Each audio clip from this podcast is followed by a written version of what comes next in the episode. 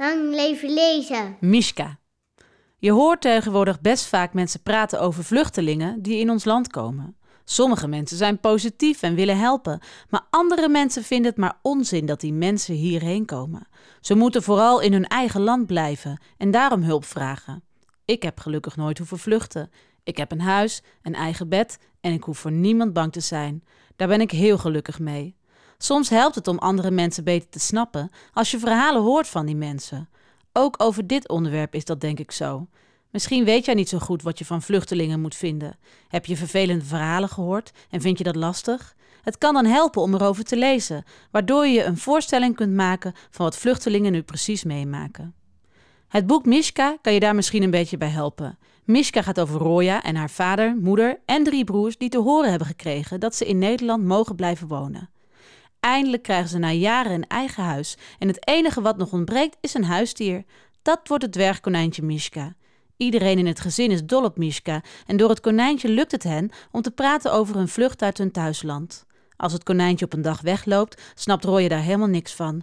Hoe kan Mishka, die zo bij dit gezin hoort, er nu voor kiezen weg te gaan? De volgende ochtend stond ik op en meteen was ik vrolijk. Toen ik mijn tanden poetste, spuugde ik precies in het afvoergat. Dat lukte bijna nooit. Ik roffelde lekker de trap af en sprong de kamer in. Hamayoun was met zijn krantenwijk bezig. Of misschien was hij al met zijn vrienden een croissantje aan het halen bij de supermarkt voor ze doorfietsten naar school. Bashir zat met slaperige ogen op de bank koffie te drinken en naar zijn mobiel te kijken. Mama en Navid waren nog boven en papa floot zachtjes liedjes in de tuin. Ik liep naar de buitendeur om Mishka te gaan halen.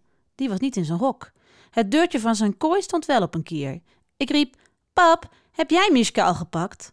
Papa stond onkruid uit te trekken. Hij kwam overeind en zei: Ik? Nee hoor. Ik ging naar binnen en vroeg aan Bashir: Heb jij Mishka gepakt? Huh? zei Bashir. Hij schudde zijn hoofd. Hij houdt ochtends niet van praten. Ik holde naar boven en vroeg het ook aan mama en Navid, maar niemand had Mishka uit zijn hok gehaald. Ik dende de ongeruste trap weer af en keek nog eens goed achter in zijn hok en op zijn konijnen-wc. Daarna zocht ik samen met Navid alle hoeken van de kamer af. Papa keek ondertussen buiten, achter alle planten en planken. Maar we vonden Mishka nergens. Hij is weg, riep ik naar iedereen. Hij is weggelopen. Ah, dat kan toch niet, zei mama sussend toen ze de trap afkwam. Maar sussen lukte echt niet meer bij mij, want waar kon hij dan zijn? En als ik zijn naam zei, kwam hij altijd. Mishka, riep ik binnen en daarna buiten. En ik deed het poort open die uitkwam op een steegje achter de huizen.